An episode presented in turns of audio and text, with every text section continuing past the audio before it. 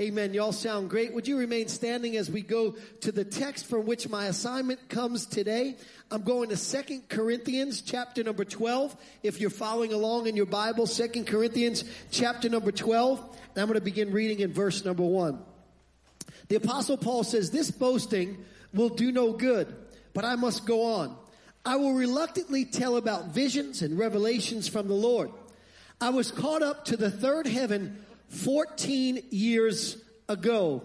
Why the third heaven? Most scholars believe that there are three levels of heaven referred to in the scripture. Earth is considered a heaven in scripture. The atmosphere is considered a second heaven. And then the third heaven, or paradise, where God resides, is the place that the Apostle Paul is referring to here. And so he says, "I was caught up to the third heaven fourteen years ago. Whether I was in my body or out of my body, I don't know. Only God knows." Yes, only God knows whether I was in my body or outside of my body. Let me just push the pause button there for a moment and tell you he was having a hard time distinguishing between his body and his spirit. Those of you that have been coming for a while understand that we are more than bodies. Um, our bodies are just the house that we live in.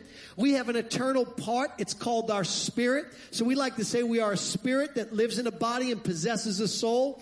You're not seeing the real me right now. The real me is looking out from inside of this body. The Apostle Paul said in First Thessalonians five twenty-three, "I pray to God that your whole spirit, soul, and body be preserved blameless until the coming of the Lord."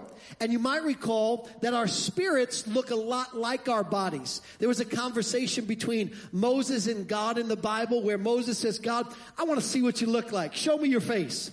And God says to Moses, "No one can see me face to face," which is interesting because God is a spirit and he says he has a face. And then he says, "So I'm going to put my hand over your eyes." God is a spirit. The scripture says he has a hand. He's going to put my hand over your eyes. And he says, "And then when I walk by you," God is a spirit and he walks, which means he's got legs, he's got feet, right? And he says, "And when I get by you, I'll remove my hand and you can see my back parts." And so God as a spirit also has back parts. In other words, he's describing something, even though it's a spirit, that looks a lot like our body. And so our spirit in our body are hard to tell the difference between, except our spirits are immortal. They live on forever and ever and ever. And so the Apostle Paul says, "Whether I was in the body or out of the body, I don't know.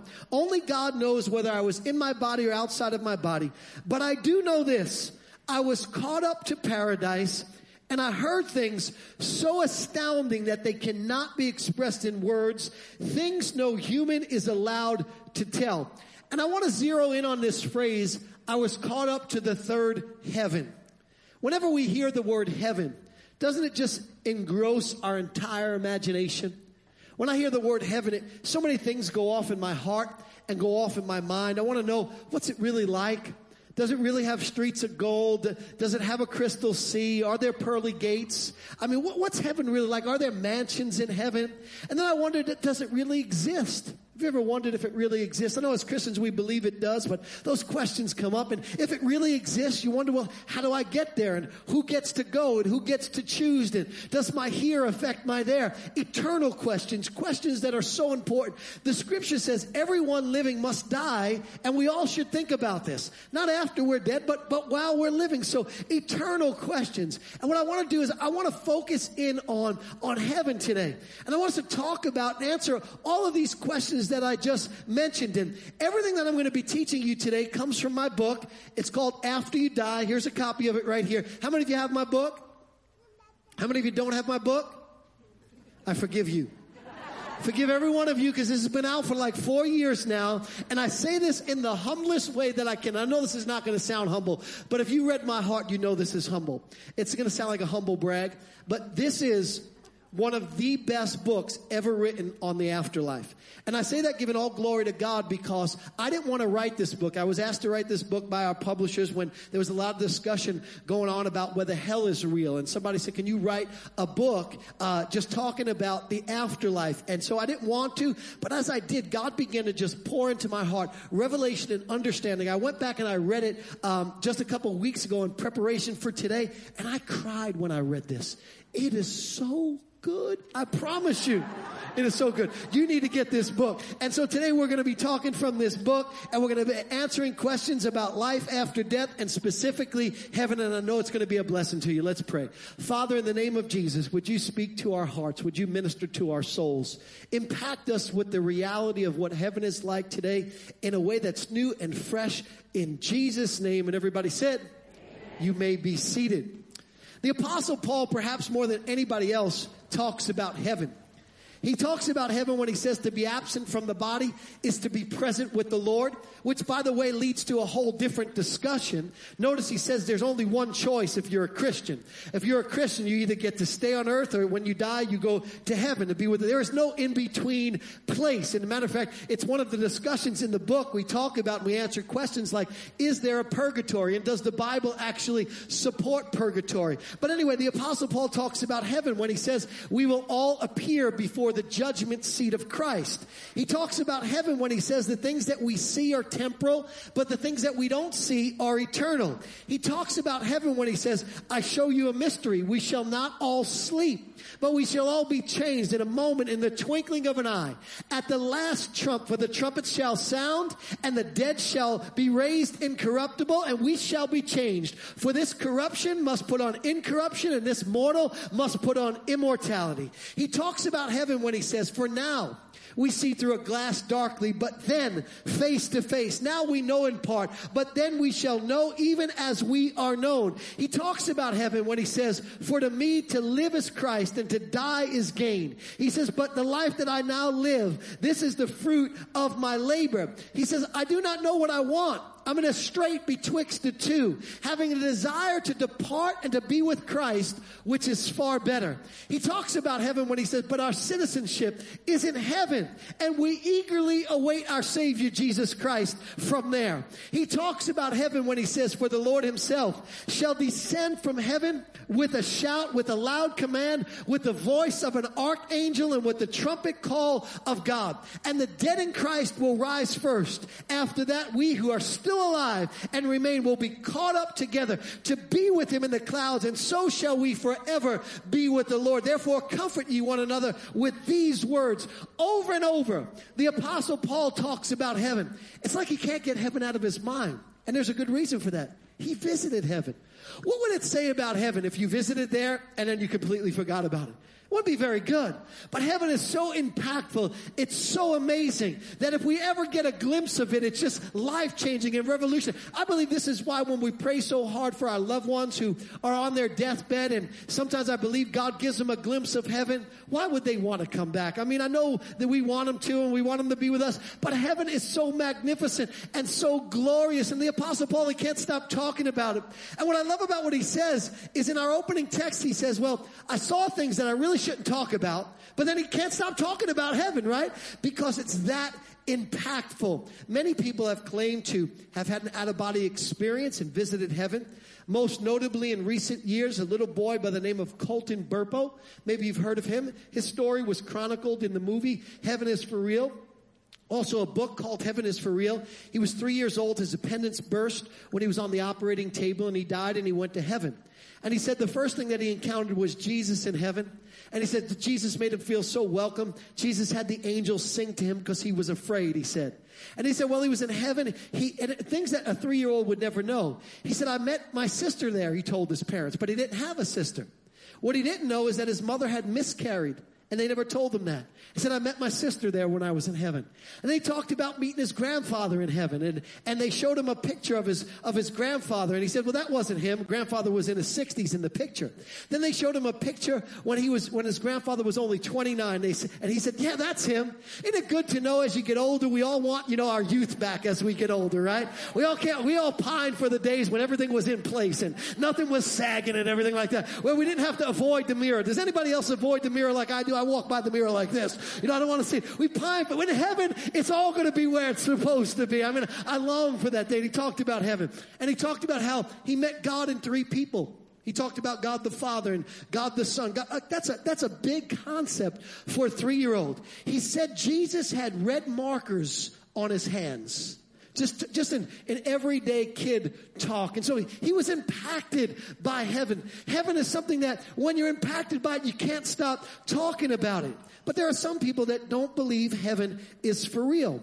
The um, recently passed away Stephen Hawking, who the Nobel Prize winning physicist and author, a famed atheist, he said, "I regard the brain as a computer, which will stop working when its components fail. There is no heaven or afterlife for broken down computers. That is a fairy tale for people who are afraid of the dark." Interesting. I think he knows the truth right now. And, and, and, and I don't say that derogatorily to him, because we might be surprised he might be in heaven. Say, "Pastor, he was an atheist his whole life." See, I believe something about God. I believe that even on our deathbed, that God gives us that final opportunity to surrender our life to Jesus. And I'll prove it to you. The two thieves on the cross, if you were witnessing the crucifixion and you were standing there knowing everything that those guys did, and somebody asked you, "Are either one of those guys going to heaven?" How many of you would know? Everybody would say neither one was going. But one of them showed up in paradise. God is so gracious. It's not the will of God for any to perish, but that we all should come to the knowledge of the truth of his dear son. And so Stephen Hawking, though, while he was alive, he said, "I don't believe in an afterlife. It, it's a made-up story for people who are afraid of the dark." And so here's the question. Who's right? Is it the Apostle Paul? Is it the three-year-old little boy? Or is it the acclaimed physicist and world-renowned atheist? Who's right? Well, I want to share with you some reasons why I believe heaven is for real. And I don't want to just share with you biblical reasons, because how many of you know when you're talking to somebody that doesn't believe in Jesus or doesn't believe in the Bible, to say to them, "Well, because the Bible says so," it doesn't go very far. So I want to tell you why we can have confidence in the in in, in, in the reality of heaven, that heaven is for real. And then we're going to look at what the Bible says about heaven. And so the first reason why I believe heaven is for real is because of human history. Did you know that every civilization in human history has embraced heaven in one form or another, or the afterlife in one form or another? Every single civilization in human history. Australian Aborigines pictured heaven in a distant island beyond the western horizon. The early Finns thought it was a distant island in the faraway east.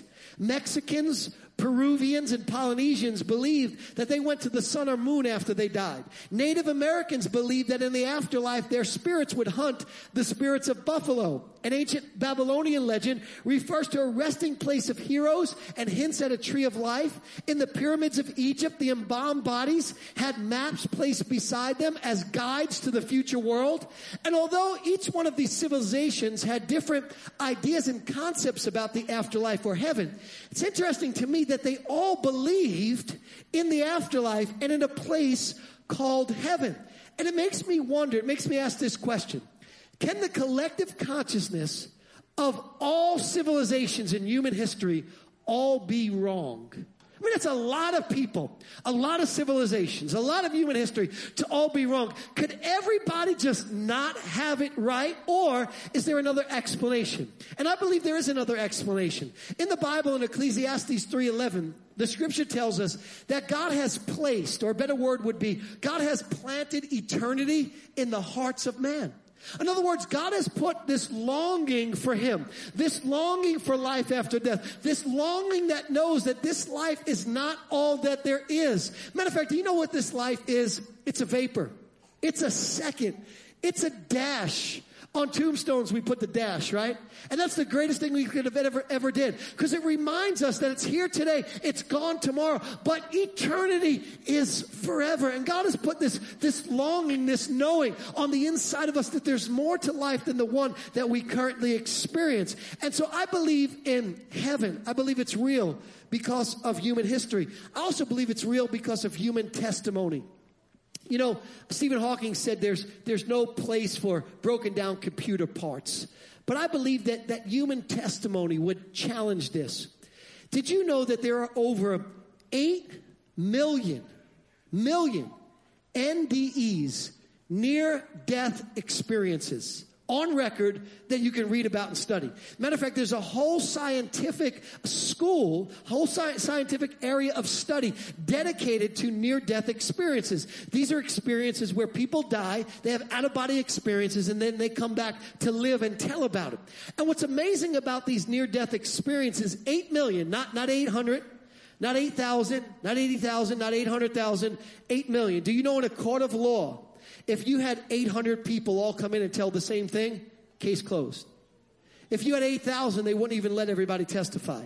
eighty thousand, they would think this is this is ridiculous. Why are we even talking about this? eight hundred thousand, beyond what you can uh, represent as proof. eight million, I mean, just, just infinitely impossible for it not to be true. The statistics on eight million people all hallucinating and all lying about an experience are impossible to happen statistically. You have a better chance of winning the lottery than that happening.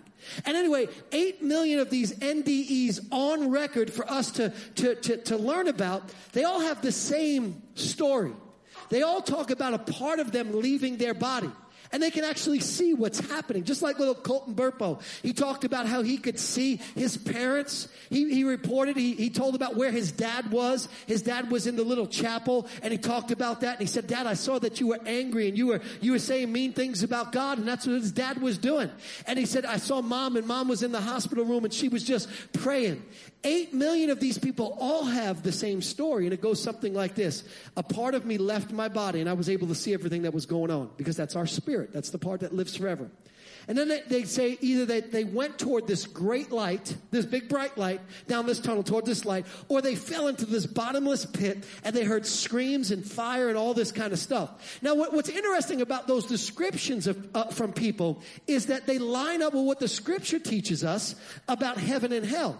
You say they, they went towards this great big light. Well, how is that about heaven? How many of you know what God says about himself in the Word?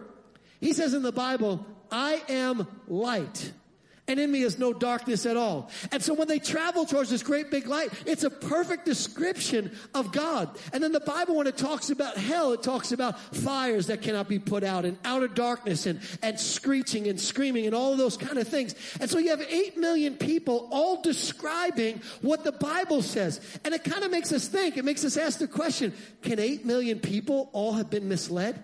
Listen to a couple of these near-death experiences as they're told. This one person says, I died then. I felt my soul or something coming right out of my body, like you pull a silk handkerchief out of a pocket by one corner. It flew around, and then it came back and went in again, and I wasn't dead anymore. Guess who this was? Ernest Hemingway. A lot of people think, well, you know, just, just religious people, just, just weird people, you know, can have these. This is, this is somebody who's smart. This is somebody who's, who's a brainiac of sort. Ernest Hemingway, listen to this one. Suddenly the pain, fever, and acute distress seemed to evaporate. I was floating above my body, surrounded by a soft blue light. I began to glide down a long tunnel away from my bed, but suddenly I found myself back in my body, and the doctors told me later that I actually died. Guess who said that? Donald Sutherland. A lot of people will say, well, you know, these near-death experiences, they are the result of religious and cultural training and upbringing. The problem with that line of thinking is that it crosses, these near-death experiences cross religions, they cross cultures, they cross beliefs, they cross ages. Atheists have even had near-death experiences. So this isn't religious brainwashing. This is something that has happened to people no matter what belief they have, no matter what background they're from. Other people will say, well, this is a modern fad, you know, only only of recent ages or times. Did you know that the earliest N D E comes from Plato? Plato? How'd you like to hear that debate between Plato and Stephen Hawking? I mean, that would be awesome. Couldn't accuse him of not being too smart now, could you, right? I mean, these are on record for all ages. Other people say, well, you know, N D Es are the, the effect of oxygen loss. Well, do you know when you, when you lose oxygen, you become delirious? You can't think right. You, you can't have coherent thoughts. Matter of fact, a lot of times it's, it's very scary, very frightening. But when people have N D Es, they're coherent. They see. They explain. There's a logical pro- progression of thought. N D Es, eight million. I know about you. But if eight million people say the same thing over and over and over and over and over and over again, it's going to make me kind of think maybe eight million people are correct. I believe that heaven is for real because of human history. I believe heaven is for real because of human testimony. I believe heaven is for real because of human victory. Human tragedy is challenging for all of us, isn't it? When we all see tragedy and needless suffering, poverty, famine, racism, disease, divorce, worry, fear, hate, the death of loved ones, the death of innocent children, kind of makes us all ask questions. I know as Christians we don't like to believe that, you know, our minds are challenged with questions, but they are, let's just be honest. Kind of makes us ask the question, why doesn't God do anything to stop it? I mean, if, God, just stop it. Do something about it. And, and my answer to that, and this is not my message today, so I'm not going to get into a lot of detail, but my answer to that is this. He already has done something about that. See, what has he done about that? Heaven. He's provided a place where none of those things exist anymore. Listen to it. Revelation chapter twenty-one, verse number four. And God will wipe away every tear from their eyes. There shall be no more death, no more sorrow, no more crying. There shall be no more pain, for the former things have passed away. And then he who sat on the throne said, behold, I make all things new. And he said to me, write, for these words are true and faithful. Jesus said, you can take it to the bank. There is a place that has been designed. We're going to see this in a minute. For us, where it's the way that we want it. No more death, no more suffering, no more hate, no more violence. Everybody gets treated with love and respect. There is such a place. It's called heaven. And listen, listen. But why doesn't God do something now? Listen, we have to understand now. Now is that. Now is a vapor. Now is just here today, gone tomorrow. It's a dash. To compare compare now to how long we'll live for, this life to how long we live for, it would be less than a second. All the years, let's say you live to one hundred. That's a second. Not even a second compared to eternity. And so think about what God has done. God has given us a place that we will live for the majority of our existence in a perfect place, a place where it's like we want now. That's what God has done. And he's provided us a, a way to get there. The way to get there is through Jesus. It's very simple. He said, if you'll just choose Jesus, you get to spend eternity in the place that you've always wanted it to be. This world is not the way God intended it. When God made this world, he didn't intend for there to be disease and death and needless suffering. When he created the Garden of Eden, it was a perfect environment. Adam and Eve were created to live forever, but when they chose to sin, when sin entered the world, listen, sin is destructive.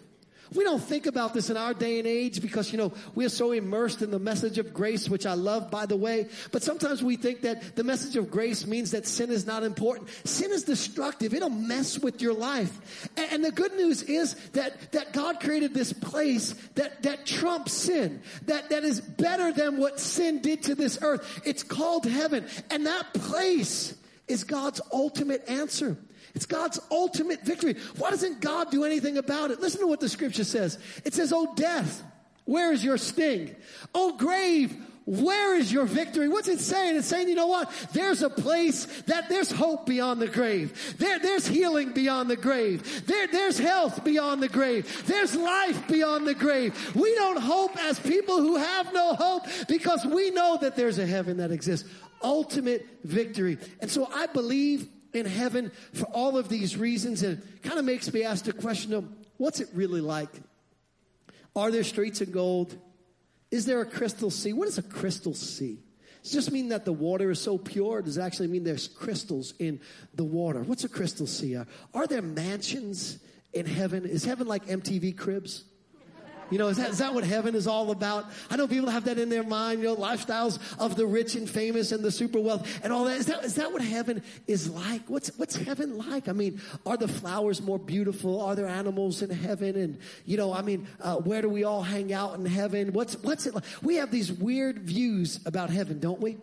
We think, for instance, that when we get to heaven, that we're going to become angels. Ever hear that before? Everybody becomes an angel. And, and specifically, we're going to become tiny little chubby cherub that have wings. That is not heaven. I'm hoping chubby does not exist in heaven. Anybody else with me? I want to go to the marriage supper of the Lamb. I want to eat whatever I want. I want a carb overload in heaven. I want a sugar overload in heaven. And I don't want to get fat. That's what I want in heaven. And we're going to eat in heaven, believe me. Marriage supper of the Lamb is what it's called, right? What's heaven like? We have we have these peculiar thoughts about heaven. Some of us think we think that's going to be an eternal church service, that all we're going to do is just hang around the throne of God and worship God forever and ever and ever. You know, that would be torture for some of you. Some of you can't handle five songs in worship.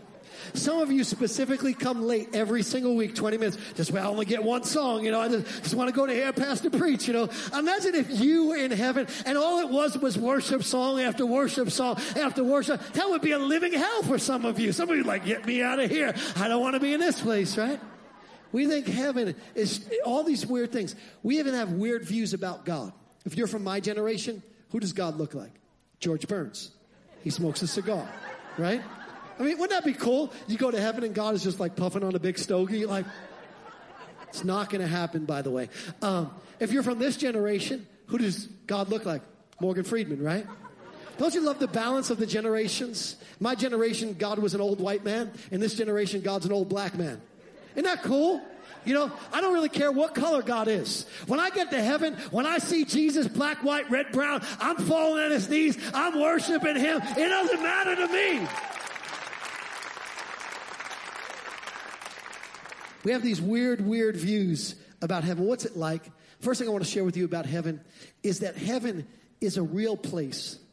It's not a figment of our imagination. It's not ethereal. It's not nirvana. It's not where we float around. It's not endless space. It's not, it's not soul sleep. It's a real place. Listen to what Jesus said in John chapter fourteen, verse two. He said, in my Father's house are many rooms. Let me stop there for a moment. This is the most accurate translation of this verse. Many, many translations say, in my Father's house are many mansions. When I found this out, it was a little bit of a bummer. There are no mansions in heaven. You don't get a mansion in heaven. I look at y'all, you're like, oh, but I want a mansion, Pastor. Really do. See, all you're like, uh, I can, at least I can deal with this house now, because when I get to heaven, I'm going to have a mansion. You know, and you're seeing like all the cars in the driveway and the gates and everything like that, and the Gone with the Wind staircase. And that's what y'all are thinking, right? But it's not like that. And I can prove this to you, because in Hebrew culture, when a couple got married, they would move in with the parents. And the parents would put an extension on their home. And that's kind of like, well, this is why I believe that everything starts off being Italian. I believe this with all my heart, by the way.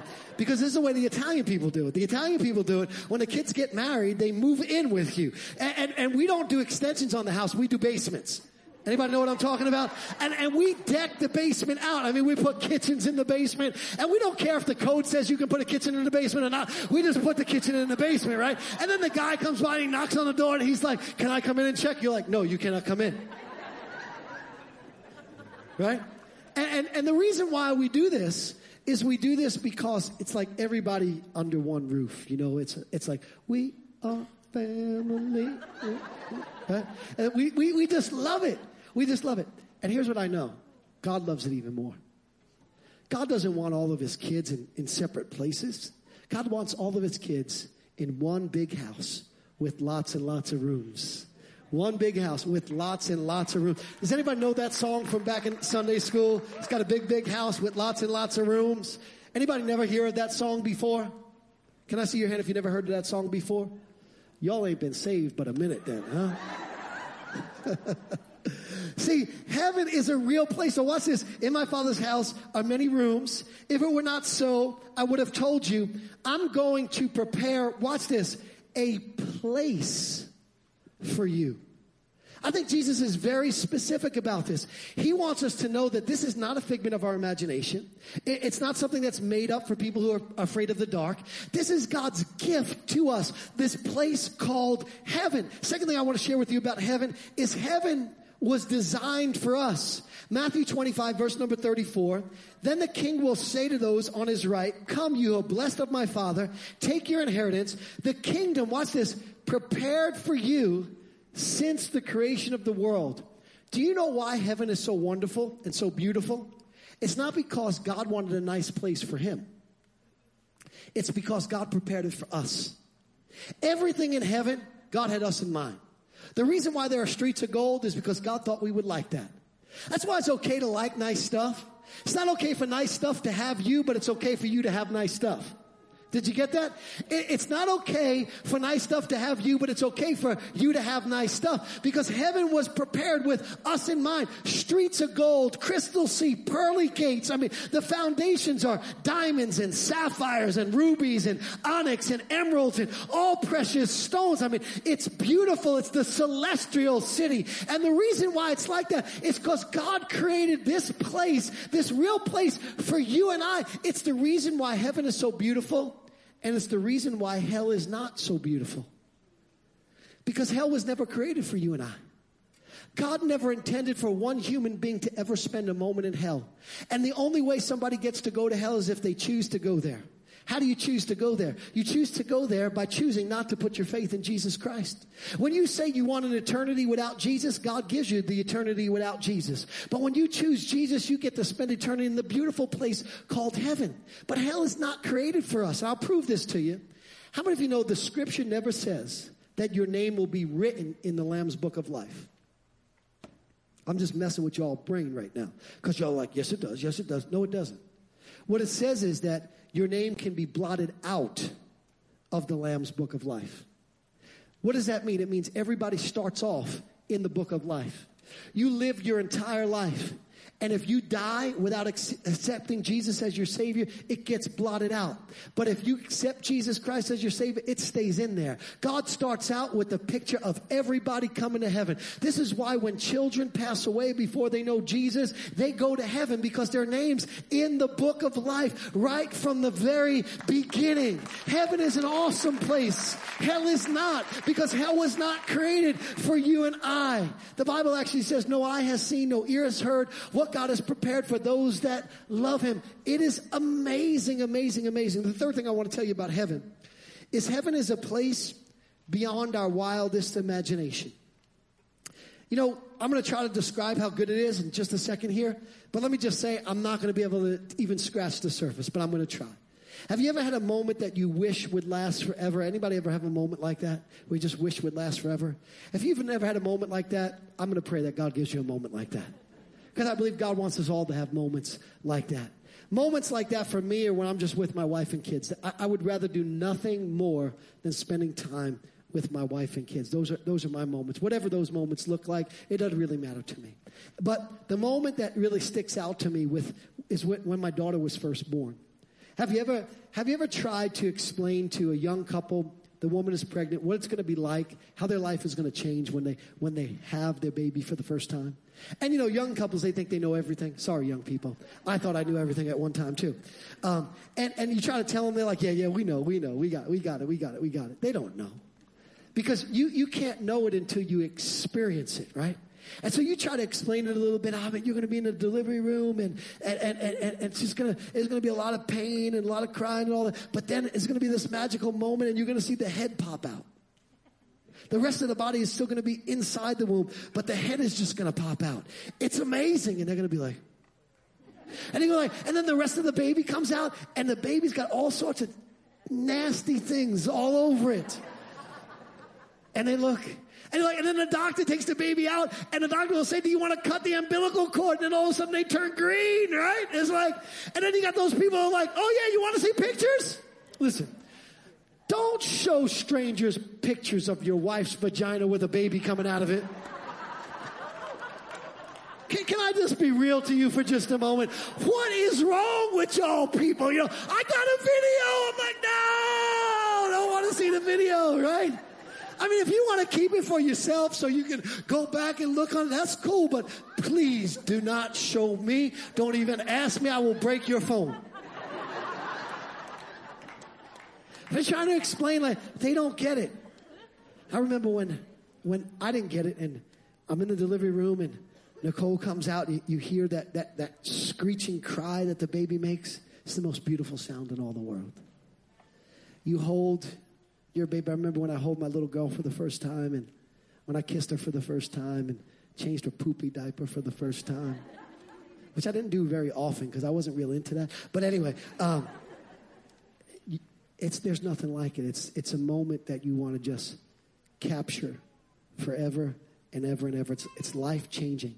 If you could take that moment and multiply it by infinity, you haven't even scratched the surface of what heaven is like. It is beyond our wildest dreams. The Apostle Paul in our opening text says, when I was there, I heard things that I can't put into words. I can't express in words, beyond our wildest imagination. Number four, fourth thing I want to share with you about heaven is heaven is a place of reward. Listen to what the scripture says, Second Corinthians chapter five, verse eight. We are confident, I say, and would prefer to be away from the body and at home with the Lord. So we make it our goal to please him, whether we are at home in the body or away from it. For we must all appear before the judgment seat of Christ, and each one may receive what he has due, what he has due him for the things done while in the body, whether good or bad. Now, when we hear judgment seat, what do we all think?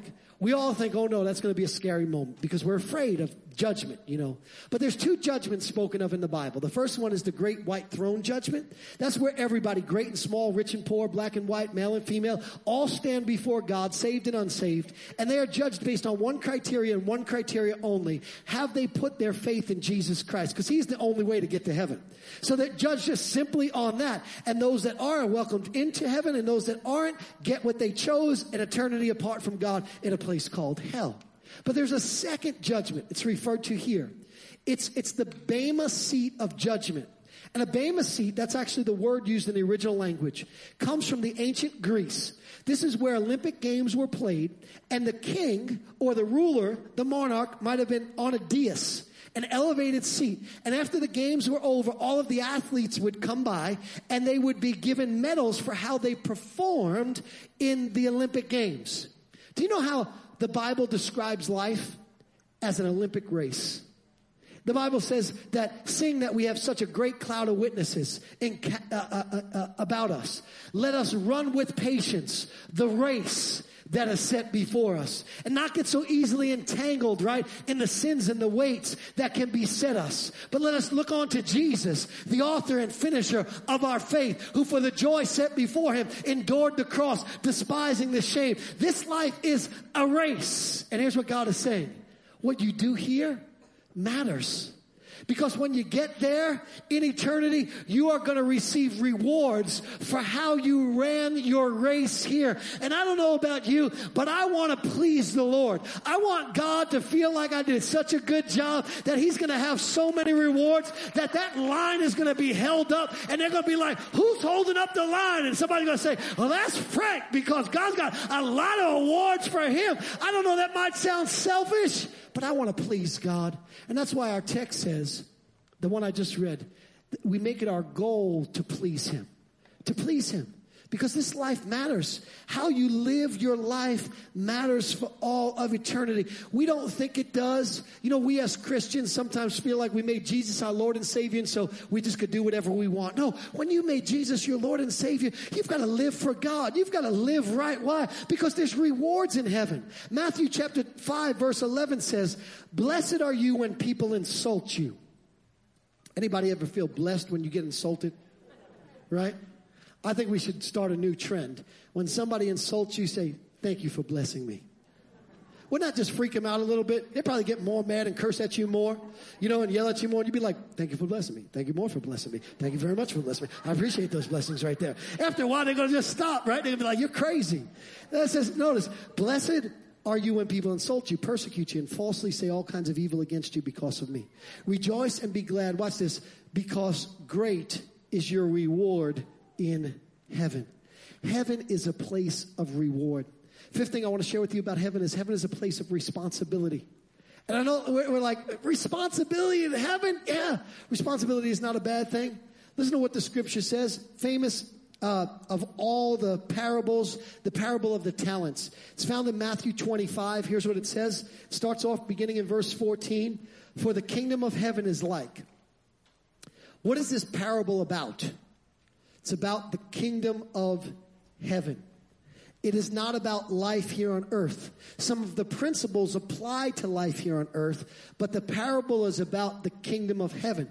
The whole chapter is about the kingdom of heaven. If you b- go back to verse number one, verse number one of chapter twenty-five starts, for the kingdom of heaven is like.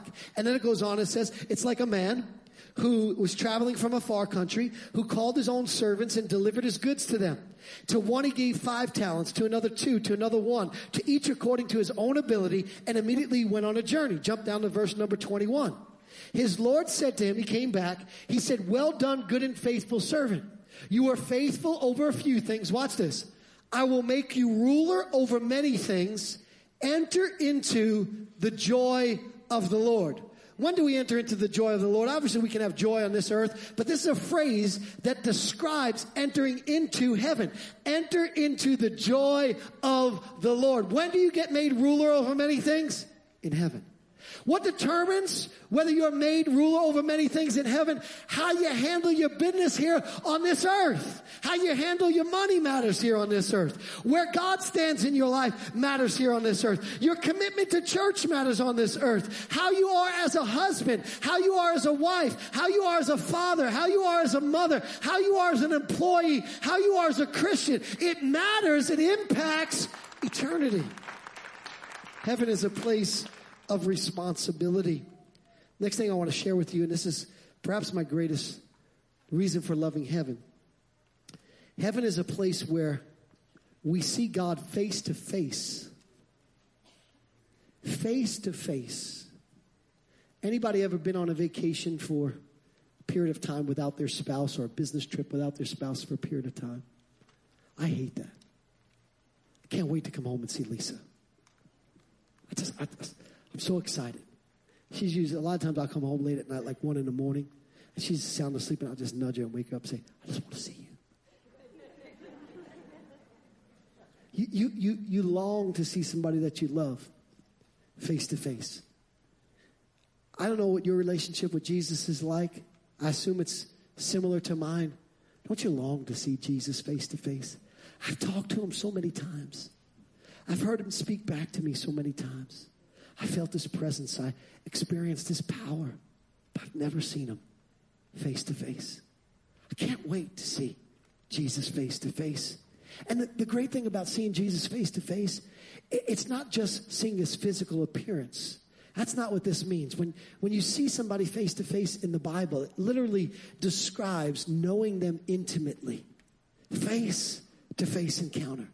Do you know now we only know Jesus in part?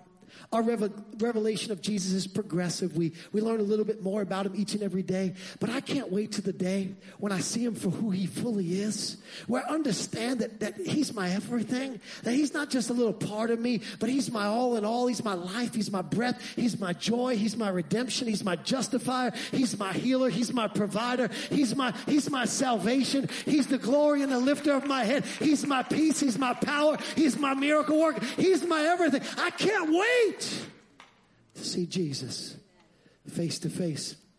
You might have heard me tell the story about Fanny Crosby. If her name is not familiar, you probably know her by some of her music.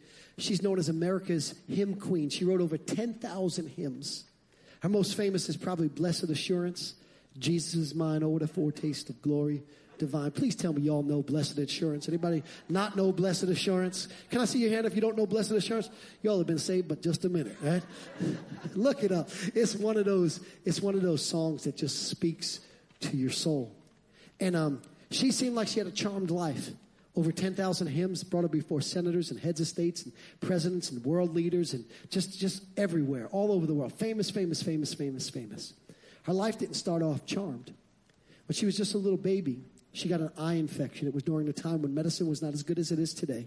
Didn't have a lot of doctors, kind of like even before Little House on the Prairie type stuff, right?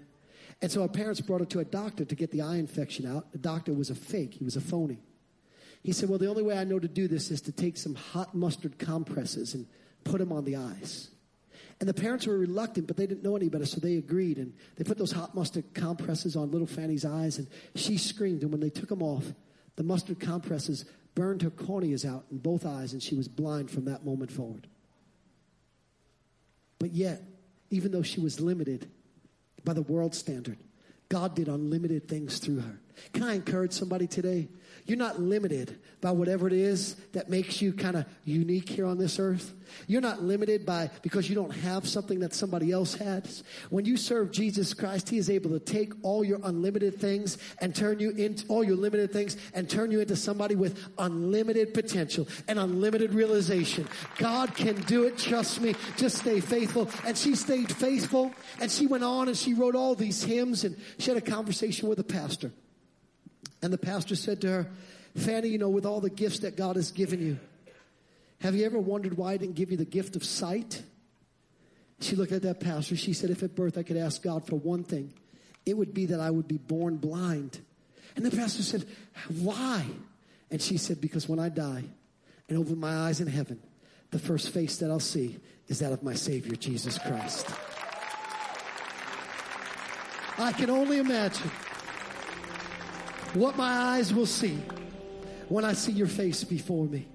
Surrounded by your glory, what will my heart feel? Will I dance for you, Jesus, or in awe of you be still? Will I stand in your presence? To my knees will I fall? Will I sing hallelujah? Will I be able to speak at all? Can only imagine what it's going to be like to see Jesus face to face. Lastly, I want to share with you that heaven is a place where God's dream comes true. Not our dream.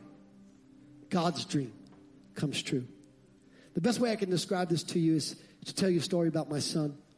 When my son was little, and I hope so even today, um, he's my bud, my best pal. I would tease him. I'd say to him, I'd say, who's your, who's your buddy? He'd say, you are, Dad. And I said, when you get old, am I still going to be your best buddy? He said, yeah, you're going to be my best bud, Dad. He doesn't answer like that anymore because he's a little bit older now. But when he was little, I mean, he, he wouldn't leave me alone. He would get up in the morning, and he would come darting down the hallway, and he'd superfly me, which means that he'd leave the ground and get air underneath while I was sleeping and jump right on top of me while I was sleeping and say, Dad, let's go play baseball. Right? Just just always, and I'd go to the bathroom. He'd wait right outside the bathroom door. He'd sit on the floor by the bathroom door. And he'd, he'd listen in. And he'd say, he'd say, Dad, you brushing your teeth now? Because he'd listen. He'd hear. Say, yeah. I said, Dad, spitting out your mouthwash now? Yeah. Dad, you taking a pee now? Yeah. He just would just listen the whole time.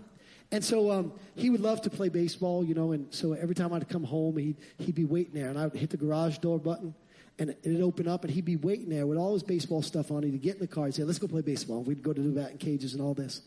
Well, one day I was working at home, and I, I decided to cut the day early and go to pick him up at school, and I thought, well, I'll get his baseball gear together, and we'll go play some baseball. And so I picked him up, and he gets in the car, and I said, Joe, let's go let's go to the batting cages. I got I got your stuff. He looked at me. He said, Dad, my friend said he's going to call me when I get home. And I said, that's all right. Mom will be home. She'll take the phone call. She'll tell your friend. She'll call. You can call back when, when you get home. He said, Dad, I really want to go home and wait for that phone call. I started to cry. I said, are we really at the day where he wants to be with his friends more than he wants to be with me? And I thought, that's how it is with God, isn't it? You know, this is how we do God. We, we want to be with everything else in life except God. When we have a little time, we kind of fit God in. When he's not too inconvenient for our schedule. When the weather is not too nice. I want to commend those of you that are here today. But always, nice weather, church attendance goes down. Because people would rather be with their gardening. They would rather be with their outdoor stuff than to be with God for an hour and a half on Sunday. Just fitting God in wherever we can. But here's what I love about heaven. Revelation chapter twenty-one, verse number four says this. God will dwell with us. We, he will be our God, and we will be his people. Do you know what this means? It means that in heaven, God gets to spend uninterrupted time for all of eternity with us. And this is all God has ever wanted. All God has ever wanted is to be in relationship with you, to be your best friend, to be your best bud. Matter of fact, Jesus says, I'm a friend that sticks closer than a brother. No matter how you try to shake Jesus, you can't shake him. He says, I'll walk through the valley of the shadow of death with you. I'll walk through the burning fiery furnaces of life with you. I'll walk to the end of the earth with you. If you make your bed in hell, I'll be there. If you ascend to the highest mountains, I'll be there. He's just waiting on you and waiting on you and waiting on you. And you try to shake him, but he's always there because he loves you that much. You can't shake God. And in heaven, God's dream comes true. His dream comes true because he gets to spend uninterrupted time with us for all of eternity. So here's the question I want to leave you with. How do you get to heaven? It's real. It exists. It's beautiful. It's been created for us. God doesn't want any of us to spend time in hell, all with him in this place called heaven forever and ever and ever. Listen to what Jesus says in John fourteen to his disciples, beginning in verse one. Do not let your hearts be troubled. Trust in God, trust also in me. In my Father's house are many rooms. If it were not so, I would have told you. In other words, Jesus said, I'm not, I'm not going to, you know, tell you something that's not true. I'm not going to lead you on and let you down. By the way, do you know that's true of everything God says? If God says something in his word, you can take that to the bank. Even if it, even if it goes counter to your in, intuition. E- even if you don't think you're being blessed when you're being insulted, you are. Imagine, imagine the rewards in heaven. We get up there and God pulls out a whole bunch of rewards. And, and I don't know if this is the way it's going to happen when I say pull out a bunch of rewards. But imagine if he doesn't. And, and, and you're like, well, what are those for? And he's like, that's every time you were insulted because of me. Here's your reward chest. Because you blessed when you were reviled and you spoke kindly when you were insulted. Imagine that. He says, if it weren't so, I would, I would have told you. Everything God says, you can take it to the bank. If God says it's ble- be- better to give than receive, it's better to give than receive. If God says better is one day in my house than a thousand el- elsewhere, it's better to be in God's house than anywhere else. Whatever God says, you can take it to the bank. And Jesus says, if it wasn't so, I would have told you. I'm going there to prepare a place for you. And if I go and prepare a place for you, I will come back and take you to be with me, that you also may be where I am. You know the way to the place where I'm going. And Thomas said to him, Lord, we don't know where you're going, so how can we know the way? Jesus answered, pay attention, everybody thirty and under. thirty and under, pay attention. Jesus answered, I am the way. Not a way. The way. I am the truth. Not a truth. The truth. And I am the life. No one comes to me except through, no one comes to the Father except through me. Why do I say thirty and under? Because thirty and under, you're under cultural siege. The cultural siege is that it is, it is unreasonable to expect that there is only one way, one path to get to heaven. Can I tell you that it's stupidity if there were more than one paths? Let me let me explain it to you this way. How many has a job? You have a job? Can I see your hand if you have a job? Anybody need a job? Can I see your hand if you need a job? We're praying for you. Seriously, all praying for you. When you have a job, don't you want there to be set expectations? Imagine, imagine if you had a job and, you know, you met with your boss and what do you want me to do? And they're like, ah, whatever. Whatever floats your boat. And then and then you did whatever you wanted, right? And then your boss came to you and said, what have you been doing? Why aren't you doing what I need you to do? He said, well, what do you want me to do, boss? Well, whatever, whatever, whatever, whatever. How crazy would it be to not have a standard or an expectation? Think about this. For God to say, whatever, whatever. It's unfair. But for God to be definitive, for God to say, I've created a place called heaven for you, and I want to tell you the exact way for you to get to heaven so you never have to wonder where you're going to go after you die, and for Jesus to come and for Jesus to say, I am not a way, but I am the way. I am not a life, but I am the life. I am not a truth, but I am the truth. And no one comes to the Father except through me. He is loving us by giving us a clear path so that we can get to him. And here's my question for you today. Are you going to heaven?